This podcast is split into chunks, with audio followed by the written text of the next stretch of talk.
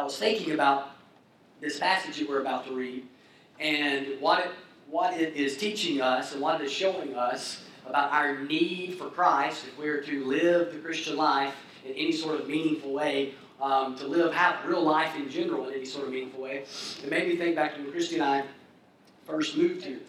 Uh, when we first moved here, I remember we uh, the apartment we had, or condo or whatever that we had looked at, and uh, the, the leasing agent was showing it to us. And they told us before we moved, this is when we were on the trip down, before we actually moved down, right? We just had to secure the place. This was almost six years ago. And, um, and they told us, they said, now the microwave in this place is broken. We'll have to replace it. And I said, okay, I, I, that, that's fine.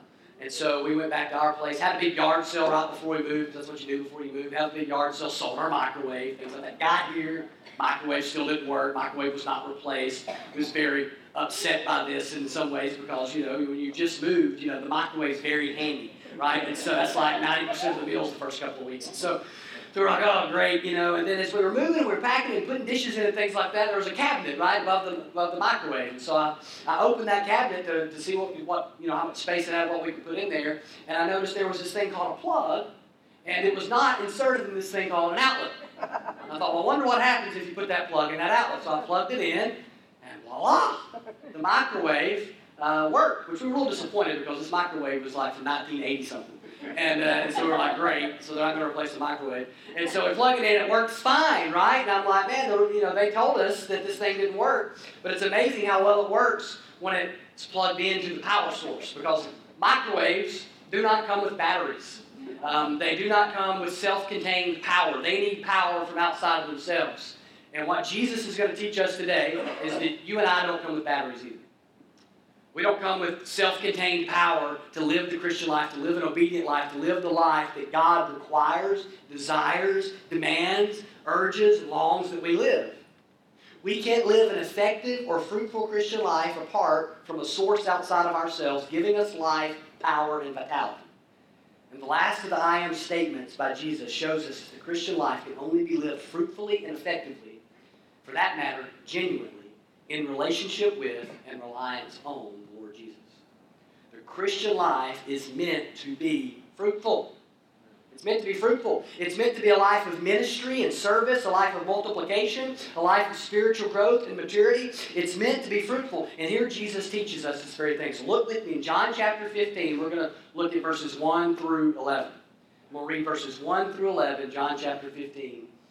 Jesus says, I am the true vine, and my Father is the vine dresser. Every branch in me that does not bear fruit, he takes away.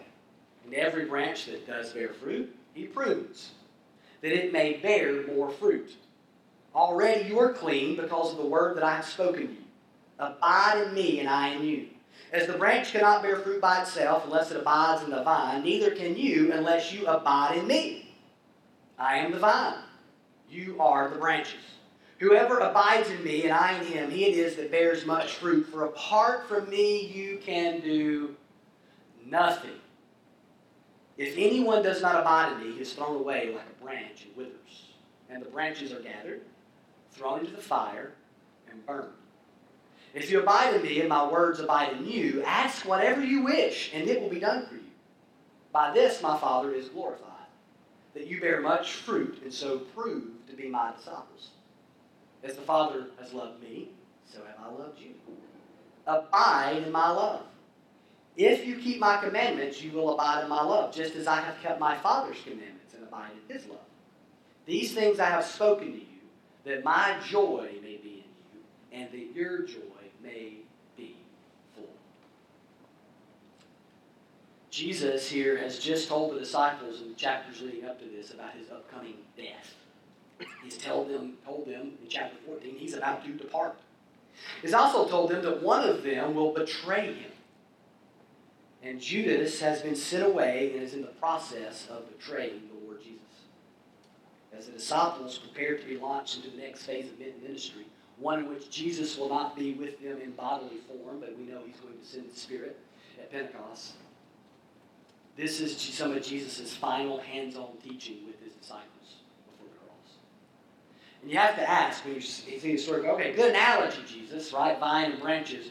Why did Jesus choose this analogy? It's a little foreign to us, unless you are, you know, on a vineyard or something. It's a little foreign to you because he's, he's, he's provoking the idea here, most likely, of a grape vineyard. And in the Old Testament, the reason he picks this analogy is in the Old Testament, the picture of the vineyard was one God used to describe Israel. Throughout the Old Testament, Israel is described as vineyard. Let me give you one example. Psalm 80, verses 8 and 9. The psalmist says, You brought a vine out of Egypt.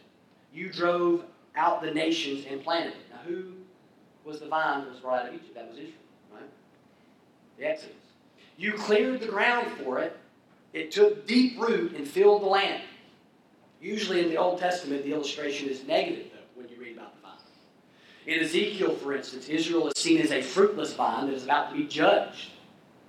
And so throughout the Old Testament, you see that picture. In your, as Israel is God's vineyard, failing to bear the fruit that is intended, and therefore incurring the judgment of God.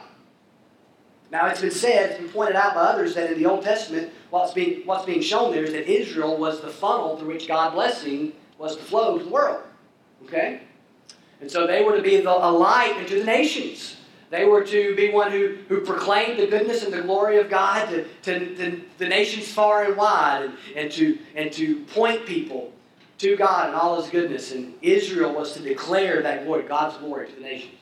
But we see throughout the Old Testament, Israel fail in that over and over and over again. In the New Testament, Jesus comes on the scene and he begins to rebuke the leaders, the, the Jewish leaders of that day, for the ways they had wandered from God.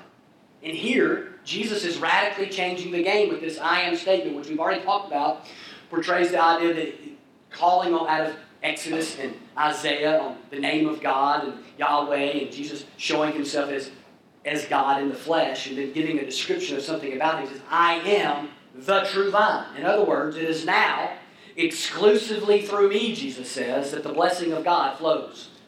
All spiritual blessing and all fruitfulness comes only through me. Not through Israel, through me. You want to be blessed by God and be a blessing to this world? You want to have eternal impact on your neighbors, on your workplace, and on your family? That happens through Jesus and only through Jesus. It doesn't happen through anyone else. And that's what Jesus is sharing with us today. Jesus' statement shows us where true life and true fruitfulness for God's kingdom is found. It is found in Him. He is the vine. He is the true vine. And His followers, we see, are merely branches. The source of life, the source of vitality, the power source is the vine. It's, Jesus. So we see there's a vine dresser. That's the one that owns and tends the garden. That's the Father. We see there's a vine. That's Jesus. And then we see there are branches coming off that vine that are meant to hold fruit. And that's believers. supposed to be believers, those associated with Christ. And as we look at that, those 11 verses, three truths that this teaching reveals to us, okay? Three truths. Because Jesus is the vine and we are the branches, here are three things we need to know to, to understand and apply this truth to our life. Number one, God desires that you and me, that we bear fruit. That's an overarching, obvious theme in this passage we need to for a second. Jesus says in verse 2 Every branch in me that does not bear fruit, he, the Father, takes away, and every branch that does bear fruit, he prunes that it may bear more fruit. In other words, the Father is tending to the garden. It is the branches that are inspected for fruit, not the vine. We know the vine's fruitful.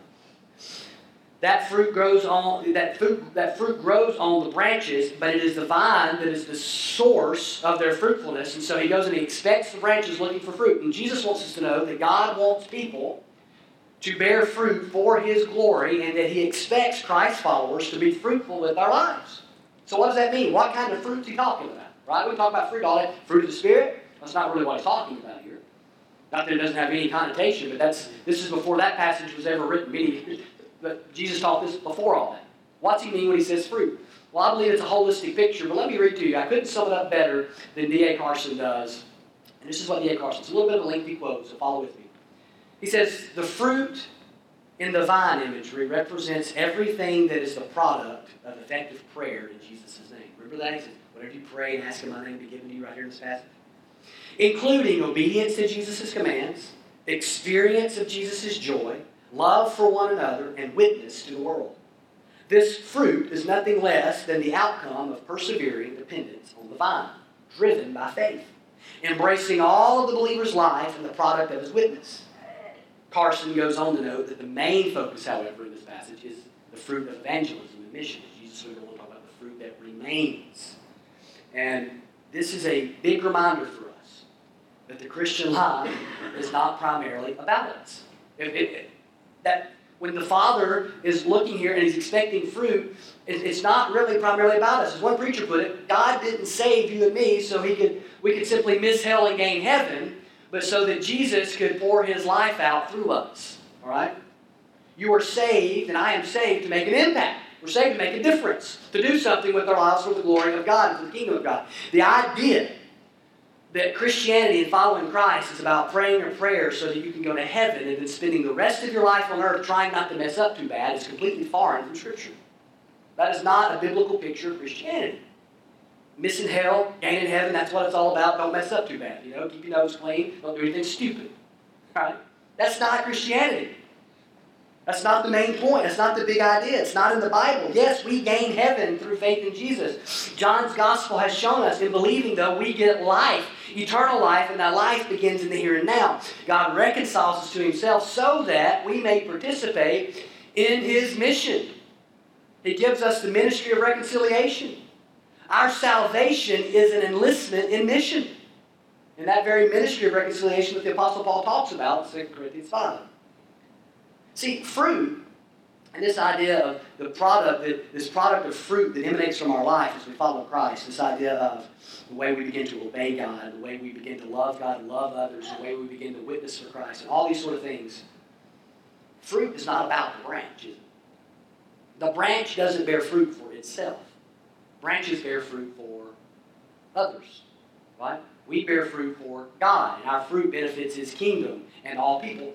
I've never witnessed an apple tree eat an apple. never.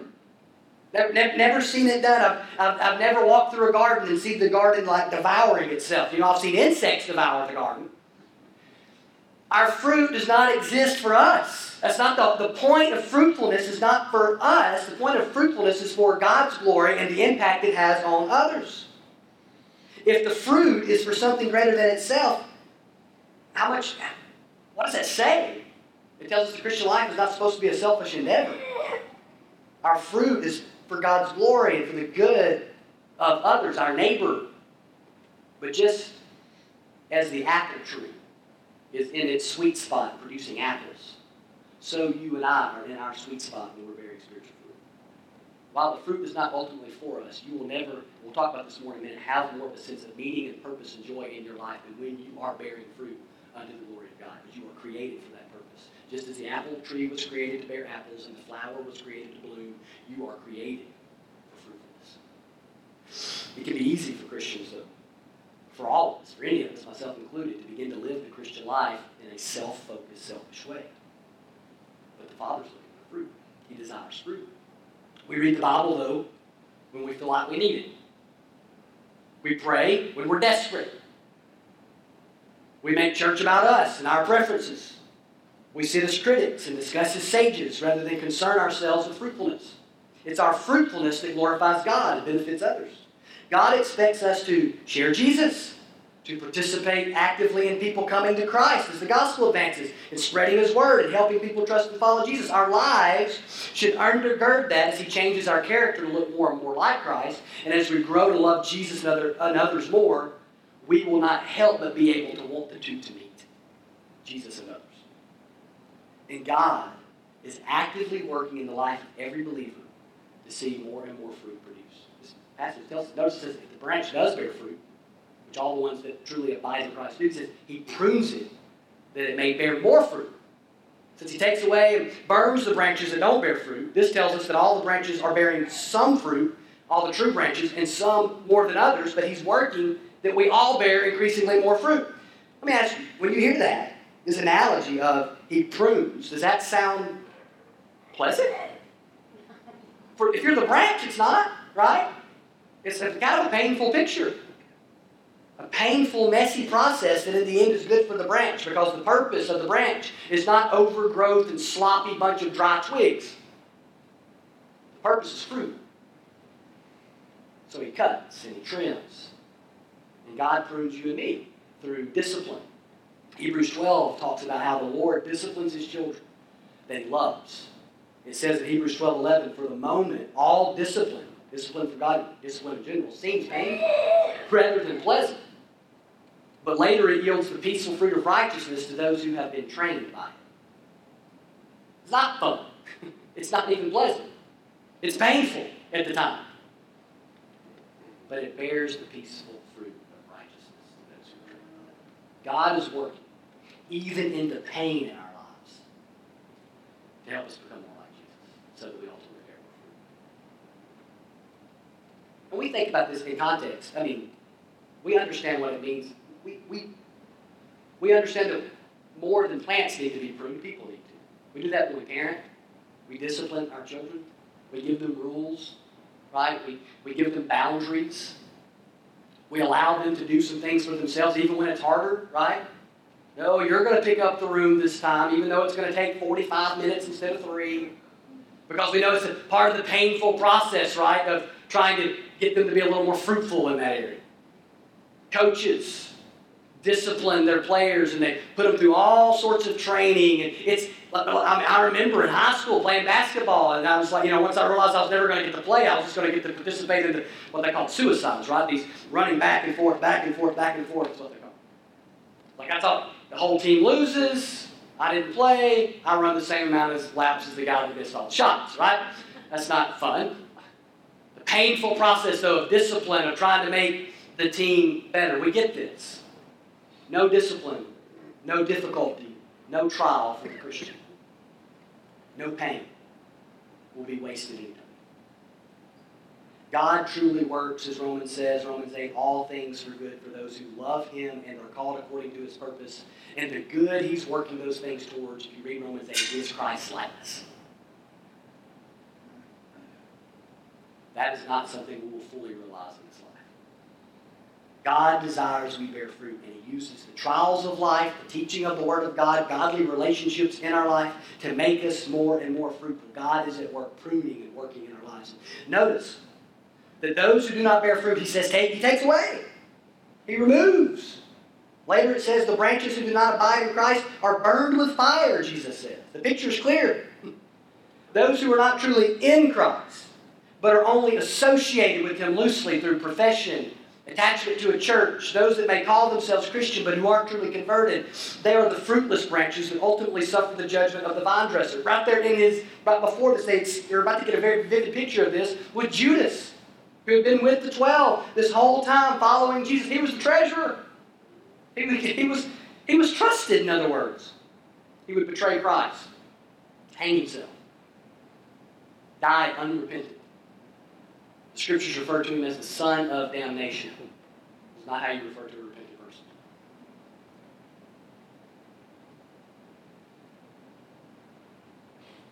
Those who do not bear fruit, those who are not in Christ, ultimately, they do fall away. Ultimately, they are taken away. Ultimately, they are judged for their sin. God desires and expects fruit. And a fruitless Christian who is simply trying to escape judgment has no desire to live and bear fruit for Christ and his kingdom is a foreign idea. Christians bear fruit, God expects it. So the question is, how do we do it? how do we bear it? And that's why Jesus' whole point is, is God expects fruit. I am the vine, you are the branches, you bear fruit by abiding in me. So number two, abiding in Christ is the only way we can bear fruit. It's the only way. He's already you're clean because of the word I've spoken to you, his, his teaching and the embodiment of that in Christ himself. If you're a believer that you have been made clean by Christ and by the power of his gospel, but he says, abide in me. That means to remain in me or continue in me. He's calling us to continue in relationship with him, relying on him for all we need. We can't bear fruit in our own power.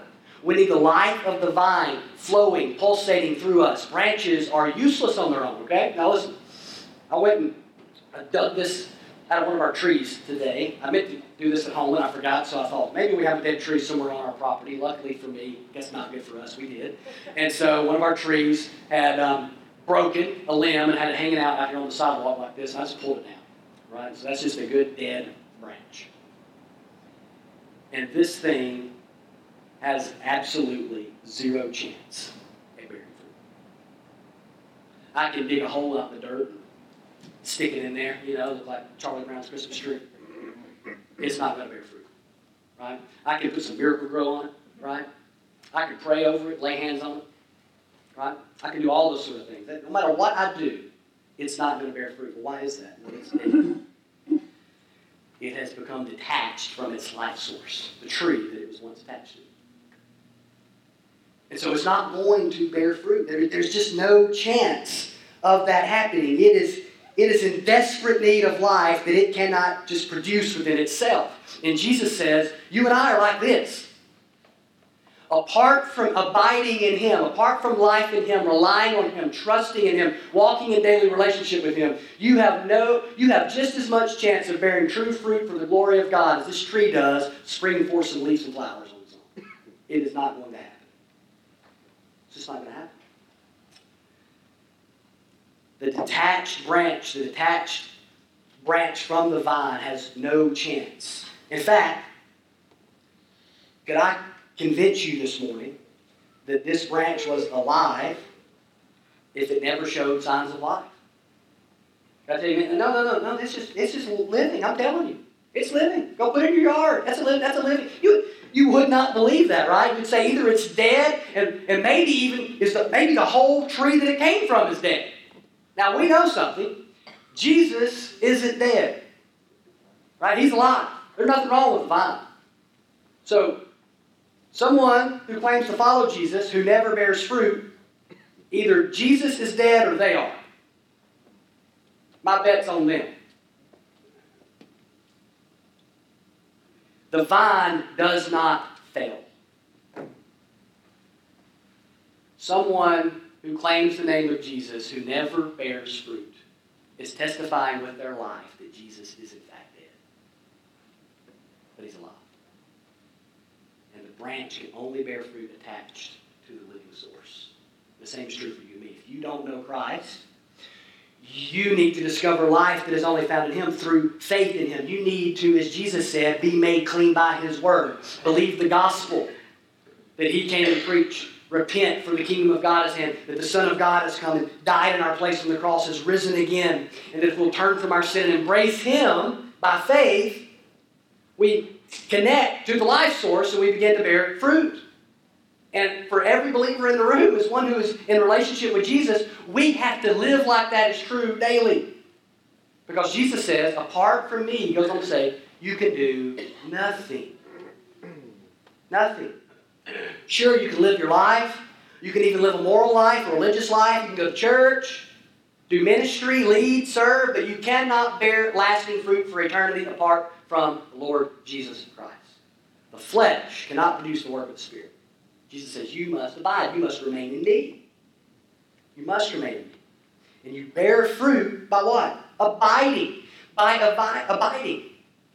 I can't make this branch bear fruit by inspecting it every day. I can come every day and look at it. It's not going to start growing. The only way that the branch can begin to bear fruit is if it is abiding in the life source. And the same is true for you and I. It's not about pulling ourselves up by our bootstraps and doing it better and stronger and planting it in deeper dirt and all that sort of. No, no, no. It, it needs to be connected to the life source, and so do you and I. We have to abide in Christ. Well, what does that look like? It's, it means daily reliance on Him. Now, if you're if you're truly in Christ, if you're a believer, you are in Christ. You are abiding in Christ in that sense. But we, even us, even believers, right?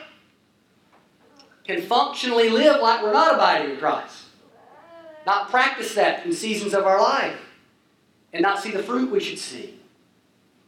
So, what are the characteristics? What does it look like when someone's abiding in Christ? I'm always pointing you to the ESV Study Bible. Man, if you don't have one, go get you one. It's really good. right, if you've got it right there in the notes, it lays out so it's right there in the passage, the characteristics, right?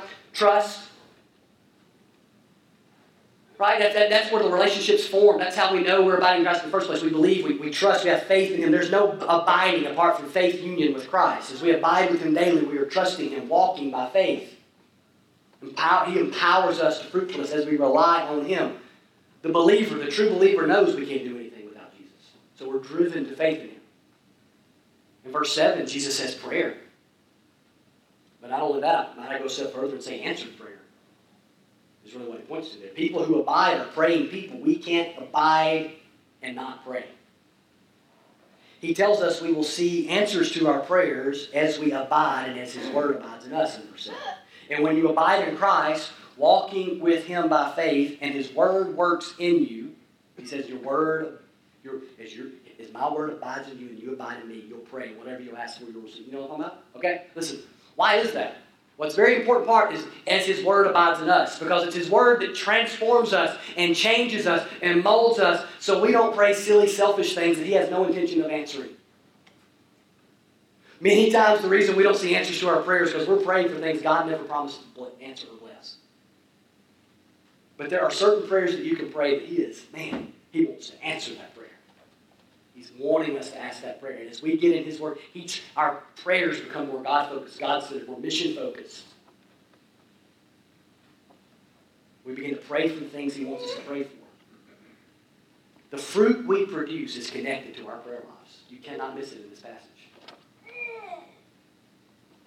Obedience, verse 10. As we keep his commands, we abide in his love, just as he is with the Father, abides in his Father's love. Those that know they are loved by Jesus and those that love Jesus, and earlier chapters talking about this, our obedience to Jesus flows from the fact that we love him. And we love him, as he would tell us in 1 John, because he first loved us. And Jesus said, If you love me, what? Keep my commandments. That's how we show and demonstrate our love. We have a relationship built on love that produces obedience. And if you're abiding, you will be obeying. It's a characteristic of those who abide. Those that abide by faith ultimately live obedient lives. Those that refuse to obey, they're not abiding in Christ. Or when we disobey as Christians, in that moment, we're functioning like we're not abiding, we're not relying, we're not resting in, we're not trusting in Christ. Even though deep in our heart we are, in that moment, we're not functioning that way. Joy is another characteristic. We're going to talk about this one more in a minute, but in verse 11, Jesus shares, he says, I share these truths so that you'll have joy. Your joy will be full. My joy will be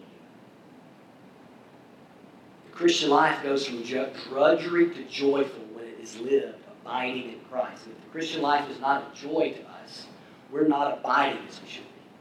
We're seeking to do it in our own power. when we're living lives of disobedience, when our prayer lives are void of are void altogether, or they're just self-indulgent diatribes where we give God our list of what we want Him to do for us today as we make our wish. When the Christian life has become just heavy and drudgeful and boring to us, we are exhibiting that we're not abiding. When that is the case, it is no wonder we're not bearing fruit as we should be, and we won't. Our lives become focused on us rather than Jesus' mission. The Christian life becomes like, has God done for me lately, and we become people who would rather explain our disobedience away than repent and walk in obedience to Jesus. It all falls apart when we don't daily. That's why we, that's why we need spiritual disciplines in our life.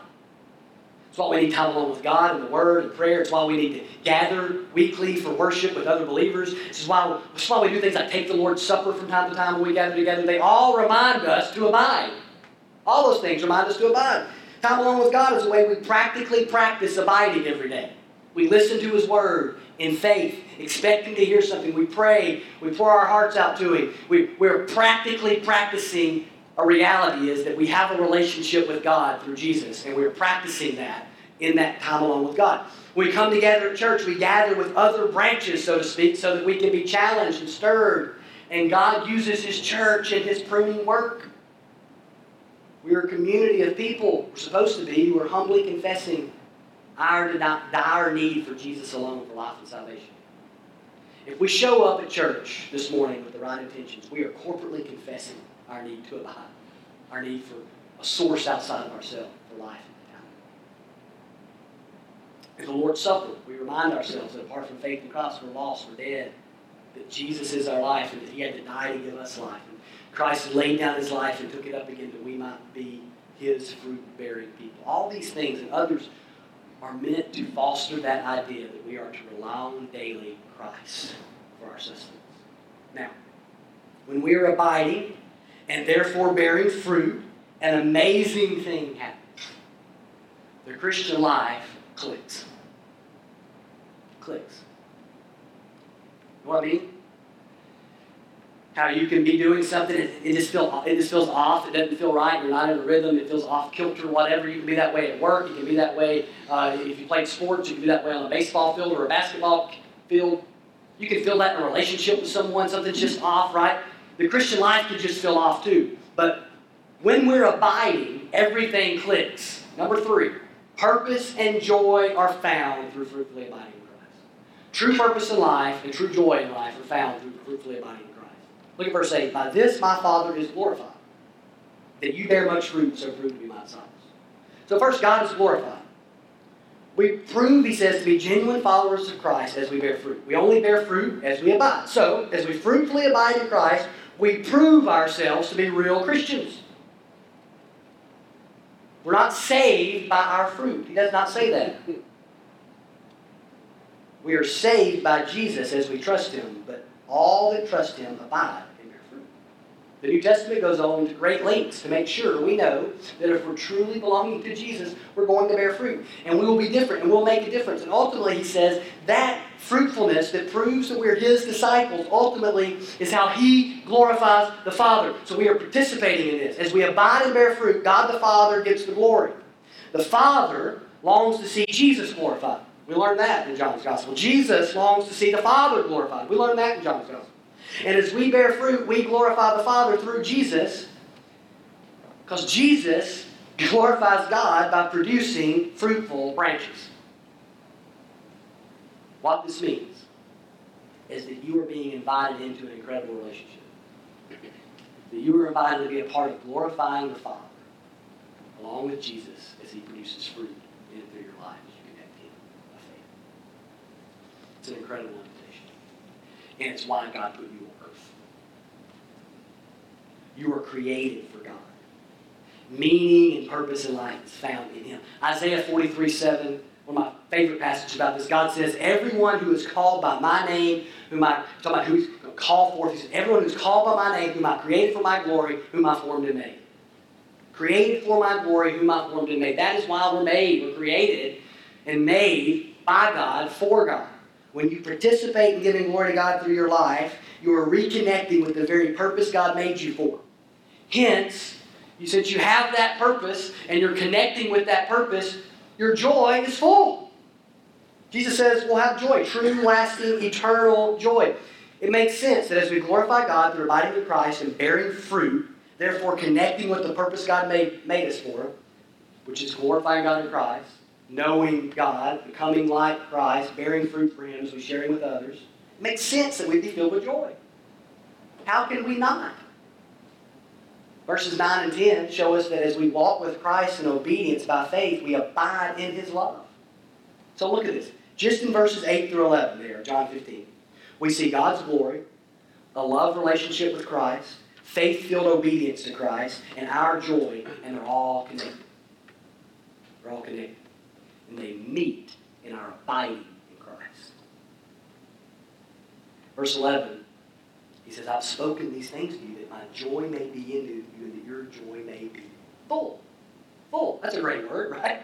He says, I want you to have the full measure of joy that you can have, and that only comes through me. Listen, church, the church, should be the most joyful place on the planet.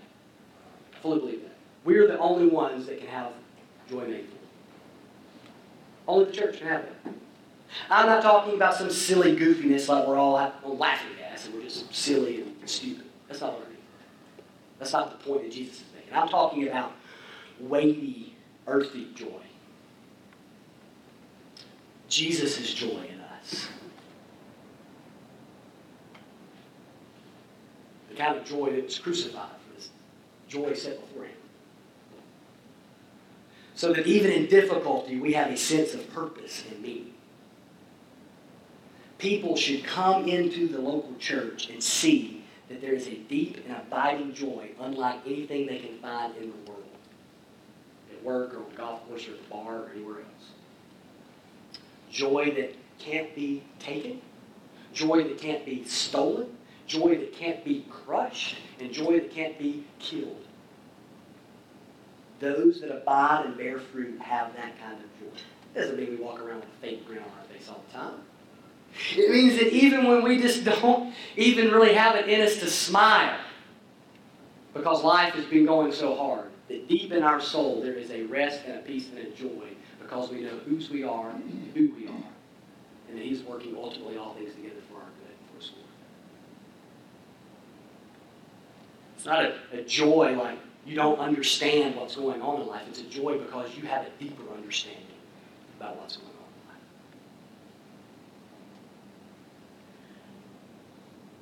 How, how about we talk about growing in joy? We talk a lot about growing, right? Spiritually growing, numerically growing. How, how, how do we grow in joy? I want that.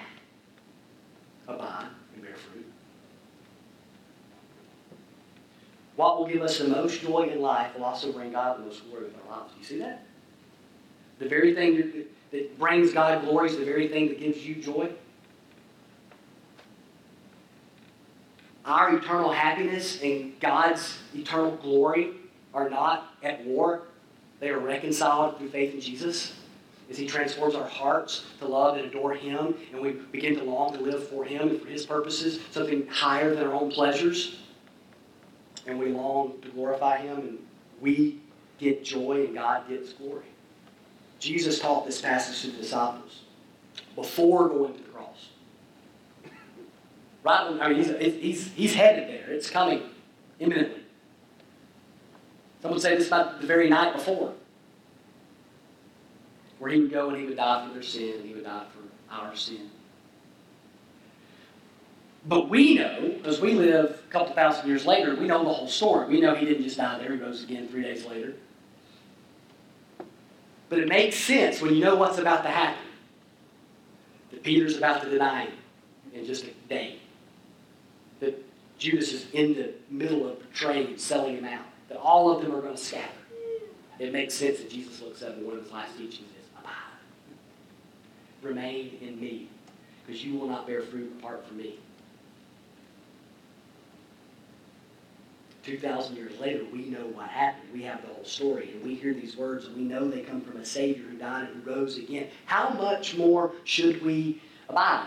How much more should we take heart of this? How much more should we know it? Should we realize? Lest we be a Judas or lest we be Peter, how much more should we abide? Maybe today. Maybe today you need to be connected to the life source, the vine. Maybe you've never trusted Jesus. There's no fruit. No fruit. I hear some people, they talk so confidently about their faith. Oh, I've never doubted one time.